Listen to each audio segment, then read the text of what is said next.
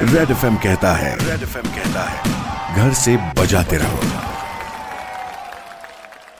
Welcome back. इसी गाने के बाद रोहन आ चुका है सुपर हिट्स 93.5 रेड एफएम पर लेकर MH 935 ये शो। सध्या माझं बोलणं चालू आहे रेड सॅल्यूट स्टोरीमध्ये औरंगाबादचे सुनील सिसोदिया सर यांच्यासोबत, जे की रिप्रेझेंट करतायत अन्न छत्र फाउंडेशनला। काय मेसेज आहे त्यांचा आपल्या सगळ्यांसाठी, ऐकूयात। Red salute.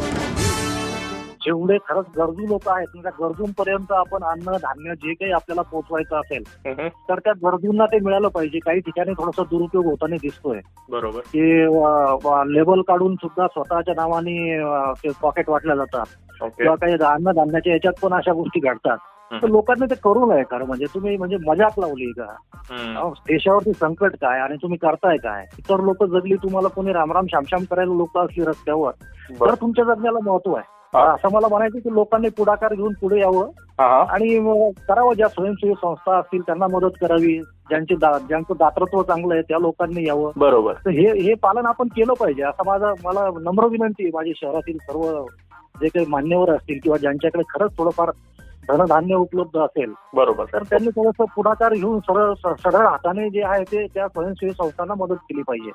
प्रत्येक गोष्ट शासनावर सोडून चालणार नाही, कळकळीची विनंती केली आहे त्यांनी। आणि खरंच म्हणजे आपली जर क्षमता असेल तर डेफिनेटली आपण मदतीचा हात पुढे केलाच पाहिजे। थँक्यू सो मच सर, आपको रेड एफएम की तरफ से एक रेड सैल्यूट 93.5 रेड एफएम पर अमेजिंग गानों के लिए बने रहिए, बजाते रहो।